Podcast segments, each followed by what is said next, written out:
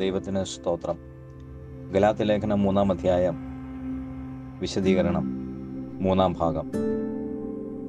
നാം കഴിഞ്ഞ വിശദീകരണത്തിൽ പതിനെട്ടാം പതിനെട്ടാമത്തെ വാക്യം വരെ ചിന്തിക്കുവാനിടയായി തീർന്നു. അവകാശം ന്യായപ്രമാണത്താലെങ്കിൽ വാഗ്ദത്തത്താലല്ല വരുന്നത്. അബ്രഹാമിനോ ദൈവം അതിനെ വാഗ്ദത്തം മൂലം നൽകി. അബ്രഹാമിന് മാത്രമല്ല ദൈവം വാഗ്ദത്വം കൊടുത്തത് അബ്രഹാമിന്റെ സന്തതിക്കും വാഗ്ദത്വം കൊടുത്തിട്ടുണ്ട്. അബ്രഹാമിന്റെ സന്തതി എന്നത് യേശു ക്രിസ്തുവാണ് എന്ന് പൗലോസ് ഈ അധ്യായത്തിൽ തെളിയിച്ചിട്ടുണ്ട്. പത്തൊമ്പതാമത്തെ വാക്യം നാം ഇങ്ങനെ വായിക്കുന്നു എന്നാൽ ന്യായപ്രമാണം എന്തിന്? വാഗ്ദത്വം ലഭിച്ച സന്തതി വരുവോളം അത് ലംഘനങ്ങൾ നിമിത്തം കൂട്ടിച്ചേർത്തതും ദൂതന്മാർ മുഖാന്തരം മധ്യസ്ഥന്റെ കയ്യിൽ ഏൽപ്പിച്ചതുമത്രേ. ന്യായപ്രമാണം കൊടുത്തത് എന്തിനായിരുന്നു? മനുഷ്യന്റെ പ്രവൃത്തികൾ ദോഷമുള്ളതാണെന്നും അവന് സ്വയം രക്ഷപ്പെടാൻ കഴിയുകയില്ലെന്നും അവനൊരു രക്ഷകനെ ആവശ്യമാണെന്നും മനസ്സിലാക്കി കൊടുക്കുവാനായിരുന്നു ന്യായപ്രമാണം കൊടുത്തത്. ഒരു നിയമം വരുമ്പോഴാണ് നിയമലംഘനമുണ്ടാകുന്നത്. നിയമമില്ലാത്ത കാലത്തോളം അതൊരു നിയമലംഘനമാണെന്ന് ആർക്കും തിരിച്ചറിയുവാൻ കഴിയുകയില്ല. അതുപോലെ തന്നെ ന്യായപ്രമാണം വന്നപ്പോഴാണ് പല പ്രവൃത്തികളും തെറ്റാണ് പാപമാണ് ശിക്ഷാർഹമാണ് എന്നൊക്കെ മനുഷ്യന് തിരിച്ചറിയുവാൻ കഴിഞ്ഞത്. അങ്ങനെ ന്യായപ്രമാണം അത് പ്രമാണിക്കുവാൻ ശ്രമിച്ച് പരാജയപ്പെട്ട മനുഷ്യൻ ദൈവത്തിങ്കിലേക്ക് നോക്കുവാൻ ഇടയായിത്തീരും. കാരണം അവന്റെ പ്രവൃത്തികളെ കൊണ്ട് എത്ര തന്നെ പരിശ്രമിച്ചാലും അവന് നീതീകരണം സാധ്യമാകുന്നില്ല. അത് ചെന്നെത്തിയത് യേശുക്രിസ്തുവിലാണ്. അതാണ് പറഞ്ഞിരിക്കുന്നത് വാഗ്ദത്തം ലഭിച്ച സന്തതി വരുവോളം. വാഗ്ദത്തം ലഭിച്ചത് വാഗ്ദത്തം ലഭിച്ച സന്തതി എന്ന് പറയുന്നത് യേശുക്രിസ്തുവാണ്.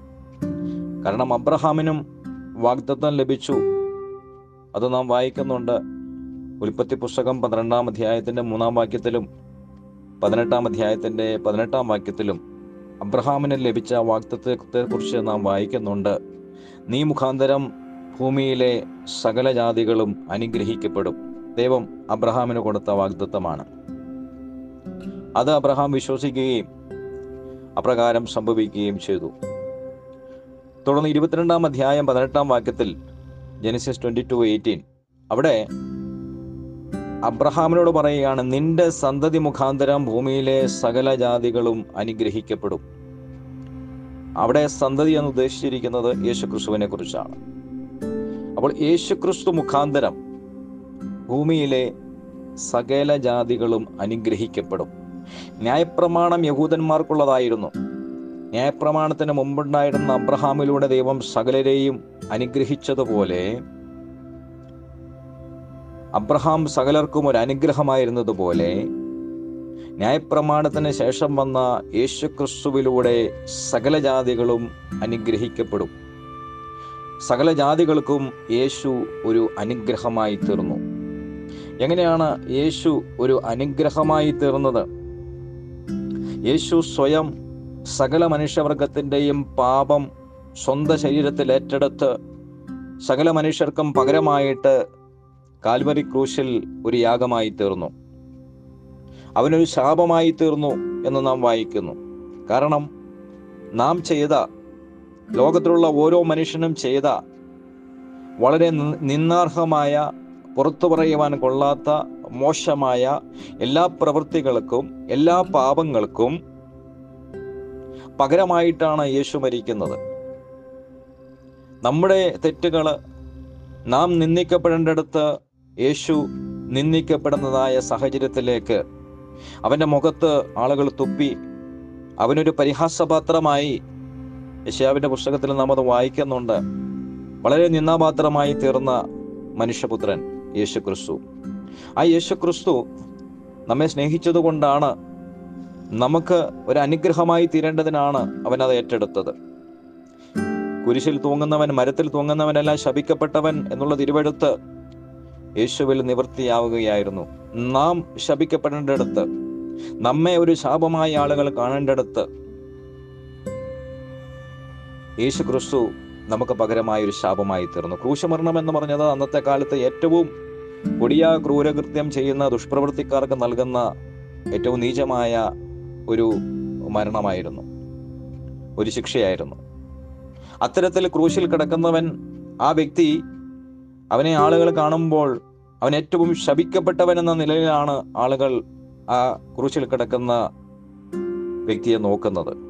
യേശു നമുക്ക് വേണ്ടി ഒരു ശാപമായി തീർന്നു ശപിക്കപ്പെട്ടവനായി. എന്തിനാണ് നമ്മെ അനുഗ്രഹിക്കുവാൻ? അവനിലൂടെ നമുക്ക് അനുഗ്രഹങ്ങൾ ലഭിക്കാനാണ് യേശു അങ്ങനെ ചെയ്തത്. ആ യേശുവിലൂടെയാണ് ദൈവം നമുക്ക് അനുഗ്രഹങ്ങൾ നൽകുന്നത്. ആ യേശുവിൽ വിശ്വസിക്കുന്നതിലൂടെ. അബ്രഹാം ദൈവത്തിൽ വിശ്വസിച്ചു. അങ്ങനെ വാഗ്ദത്തങ്ങൾ അവൻ പ്രാപിച്ചു. അതുപോലെ തന്നെ അബ്രഹാമിന്റെ സന്തതിയായി ഈ ഭൂമിയിലേക്ക് സകല ജാതികൾക്കും അനുഗ്രഹമായി വന്നവൻ അവനാണ് യേശുക്രിസ്തു. ആ യേശു ക്രിസ്തു എല്ലാവർക്കും ഒരു അനുഗ്രഹമായി തീർന്നു.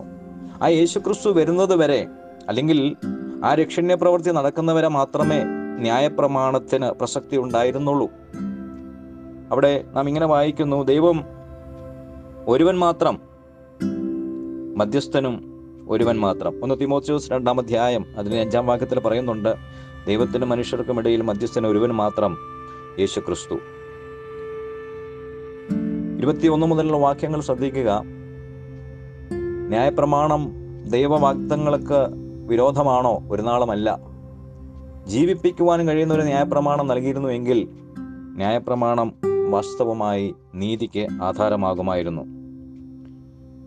നോക്കുക ന്യായപ്രമാണം മൂലം ജീവൻ പ്രാപിപ്പാൻ കഴിയുമായിരുന്നു എങ്കിൽ അത് പ്രമാണിക്കുന്നവർ നീതീകരിക്കപ്പെടുമായിരുന്നു. പക്ഷേ ന്യായപ്രമാണം എല്ലാവരെയും പാപത്തിന് കീഴടച്ചു. എല്ലാവരുടെയും പാപത്തെ അത് വെളിപ്പെടുത്തുകയായിരുന്നു. കാരണം വിശ്വസിക്കുന്നവർക്ക് വാഗ്ദത്തം യേശുക്രിസ്തുവിലെ വിശ്വാസത്താൽ ലഭിക്കേണ്ടതിനാണ് ദൈവം അങ്ങനെ ചെയ്തത്. വിശ്വാസം വരും മുമ്പേ അതായത് വിശ്വാസത്താലുള്ള നീതീകരണത്തിനുള്ള യേശുവിന്റെ ശരീരയാഗം നടക്കുന്നത് വരെ വെളിപ്പെടുവാനുള്ള വിശ്വാസത്തിനായി നമ്മെ അല്ലെങ്കിൽ യഹൂദരെ ന്യായപ്രമാണത്തിന്റെ കീഴിലാക്കി വെച്ചു. അങ്ങനെ നമ്മുടെ ക്രിസ്തുവിലുള്ള വിശ്വാസത്താൽ നാം ഓരോരുത്തരും നീതീകരിക്കപ്പെടുവാൻ വേണ്ടി ന്യായപ്രമാണം ക്രിസ്തുവിങ്കിലേക്ക് ഉള്ള വിശ്വാസത്തിലേക്ക് നമ്മെ നടത്തുന്ന ഒരു ശിശുപാലകനായിരുന്നു. ഇവിടെ ഇരുപത്തിനാലാം വാക്യത്തിൽ ഗലാത്തിർ മൂന്നിന്റെ ഇരുപത്തിനാലിൽ ന്യായപ്രമാണത്തെ ശിശുപാലകൻ എന്ന് പറഞ്ഞിരിക്കുന്നു. ഇവിടെ ഉപയോഗിച്ചിരിക്കുന്ന ഗ്രീക്ക് പദത്തിന്റെ അർത്ഥം എന്ന് പറയുന്നത് ഒരു കുട്ടിയെ വീട്ടിൽ നിന്ന് പഠിക്കുവാനായിട്ട് സ്കൂളിലേക്ക് കൊണ്ടുപോകുന്ന അവിടെ നിന്ന് തിരികെ കൊണ്ടുവരുന്ന ഒരാളിനെയാണ് ശിശുപാലകൻ എന്ന് പറയുന്നത്. ആ വാക്കിന്റെ അർത്ഥം അങ്ങനെയാണ്. അങ്ങനെയെങ്കിൽ ഇവിടെ പറഞ്ഞിരിക്കുന്നു ക്രിസ്തു ക്രിസ്തുവിങ്കിലേക്ക് നടത്തുന്ന ശിശുപാലകൻ ആരാണ്? ന്യായപ്രമാണം. അപ്പോൾ ഈ ന്യായപ്രമാണം എന്നത് ക്രിസ്തു വരുന്നത് വരെ അല്ലെങ്കിൽ ക്രിസ്തുവിൽ നിന്ന് പഠിക്കുവാൻ വേണ്ടി ഒരാളെ നടത്തിയ പ്രത്യേകം നമ്മൾ എടുത്തു പറഞ്ഞാൽ യഹൂദന്മാരെ ക്രിസ്തു വരുന്നത് വരെ ക്രിസ്തുവിങ്കിലേക്ക് നടത്തുവാൻ ഉള്ള ഒരു മുഖാന്തരം മാത്രമായിരുന്നു ന്യായപ്രമാണം. ഇരുപത്തിയഞ്ച് മുതലുള്ള വാക്യങ്ങൾ ശ്രദ്ധിക്കുക. ക്രിസ്തു വെളിപ്പെട്ട ശേഷം ക്രിസ്തുവിലുള്ള വിശ്വാസം വന്നു കഴിഞ്ഞാൽ പിന്നെ ഈ ശിശുപാലകന്റെ അല്ലെങ്കിൽ ന്യായപ്രമാണത്തിന്റെ ആവശ്യമില്ല. വിശ്വാസം എന്ന പുതിയ ദൈവവ്യവസ്ഥ ന്യായപ്രമാണത്തിന്റെ സ്ഥാനം ഏറ്റെടുക്കുകയാണ്. കാരണം നേരത്തെ ന്യായപ്രമാണത്തിലൂടെ നടന്നെങ്കിൽ മാത്രമേ ഒരുവന് ജീവിപ്പാൻ കഴിയത്തുള്ളായിരുന്നു നീതീകരിക്കപ്പെടുവാൻ കഴിയത്തുള്ളായിരുന്നു. എന്നാൽ ഹബക്കൂക്കിൽ പറഞ്ഞ പ്രകാരം എന്റെ നീതിമാൻ വിശ്വാസത്താൽ ജീവിക്കും. ഇനി അവനെ നടത്തുന്നത് ന്യായപ്രമാണമല്ല. ഇനി അവൻ നടക്കുന്നത് വിശ്വാസത്താലാണ്. അപ്പോൾ ഒരു വ്യക്തി നീതീകരിക്കപ്പെടുന്നത് വിശ്വാസത്താലാണ്. ഇനി മുതൽ ക്രിസ്തുവിലുള്ള വിശ്വാസം മതി ഒരുവനെ നീതിയിൽ നടത്തുവാൻ. അവന് നിത്യജീവൻ ലഭിപ്പാൻ ക്രിസ്തുവിലുള്ള വിശ്വാസം മതി. ഇരുപത്തി ആറ് മുതലുള്ള വാക്യങ്ങൾ ശ്രദ്ധിക്കുക. ക്രിസ്തുവേശുവിൽ വിശ്വസിക്കുന്നവർ ദൈവമക്കളായി തീരുകയാണ്. യോഹനാന്റെ സുവിശേഷം ഒന്നാം അധ്യായം പന്ത്രണ്ടാം വാക്യത്തിൽ നമുക്കത് കാണുവാൻ കഴിയുന്നുണ്ട്. യേ- യേശു ക്രിസ്തുവിൽ വിശ്വസിക്കുന്നവർക്ക് ദൈവമക്കളാകുവാൻ ദൈവം അധികാരം കൊടുത്തു. ഒരു ബന്ധത്തിലേക്ക് പ്രവേശിക്കുകയാണ്. ഇവിടെ ഒരുവൻ ക്രിസ്തുവിൽ വിശ്വസിക്കുമ്പോൾ ക്രിസ്തുവിന്റെ ക്രൂശുമരണത്തിൽ വിശ്വസിക്കുമ്പോൾ ക്രിസ്തു യേശുവിനെ തന്റെ രക്ഷകനായി കർത്താവായി അംഗീകരിക്കുമ്പോൾ ആ വ്യക്തിക്ക് ഒരു വീണ്ടും ജനനം നടക്കുകയാണ്. അവനൊരു ദൈവ പൈതലായി തീരുകയാണ് അന്നു മുതൽ ആ വ്യക്തിക്ക് ദൈവവുമായിട്ട് ഒരു ബന്ധമെന്ന് പറയുന്നത് പിതാ പുത്ര ബന്ധമാണ്. ദൈവത്തെ പിതാവെ എന്ന് വിളിക്കുവാൻ അവൻ ഒരു ബന്ധത്തിലേക്ക് വിശ്വാസത്തിലൂടെ ഒരു വ്യക്തി പ്രവേശിക്കുന്നു. അങ്ങനെ ആ ഒരു വ്യക്തി വിശ്വാസ സ്നാനം സ്വീകരിക്കുമ്പോൾ ക്രിസ്തുവിന്റെ മരണ അടക്ക പുനരുത്ഥാനത്തോടെ ഏകീഭവിക്കുന്നു. റോമാലേഖനം ആറാം അധ്യായത്തിൽ അത് വിശദമായിട്ട് നമുക്ക് കാണുവാൻ കഴിയുന്നുണ്ട്. അങ്ങനെ ഒരുവൻ സ്നാനത്താൽ ക്രിസ്തുവിനോട് ഏകീഭവിക്കുമ്പോൾ അവൻ ക്രിസ്തുവിനെ ധരിച്ചതായിട്ട് കാണപ്പെടുന്നു. കാരണം അവൻ സ്വയം മരിച്ചിട്ട് ഇനി മുതൽ ഞാൻ പാപത്തിൽ ജീവിക്കത്തില്ല ഇനി മുതൽ ക്രിസ്തുവിന് വേണ്ടി ജീവിക്കുമെന്ന് പറഞ്ഞ് ഇനി മുതൽ ക്രിസ്തു അവനിലൂടെ ജീവിക്കുന്നതായി വെളിപ്പെടുകയാണ്. അങ്ങനെയുള്ളവർ എല്ലാവരും ക്രിസ്തു യേശുവിൽ ഒന്നാണ്.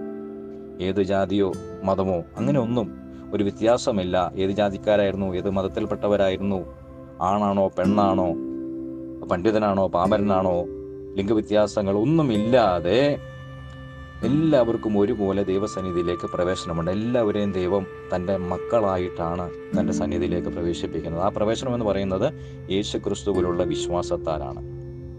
അതുകൊണ്ട് തന്നെയാണ് ദൈവത്തിന് എല്ലാവരും ഒരുപോലെ മക്കളായിരിക്കുന്നത്. ഇരുപത്തി ഒമ്പതാമത്തെ വാക്യത്തിലേക്ക് വരുമ്പോൾ ഇങ്ങനെ പറയുന്നു അങ്ങനെ ഒരുവൻ ക്രിസ്തുവിനുള്ളവനായി തീർന്നാൽ അവനെ അബ്രഹാമിന്റെ സന്തതിയായി കണക്ക് കൂട്ടും കാരണം അബ്രഹാം വിശ്വാസത്താലാണ് വാഗ്ദത്തം പ്രാപിച്ചത്.